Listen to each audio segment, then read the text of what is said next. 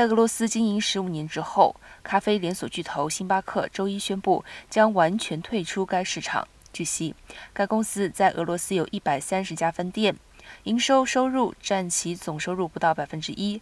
这些店为特许经营，因此总部位于西雅图的星巴克本身并不直接营业他们。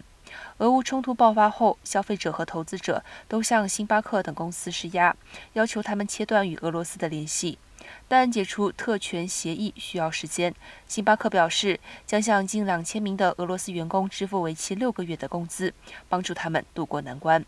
另外，之前麦当劳、艾克森美孚和英美烟草等公司也已经宣布退出俄罗斯。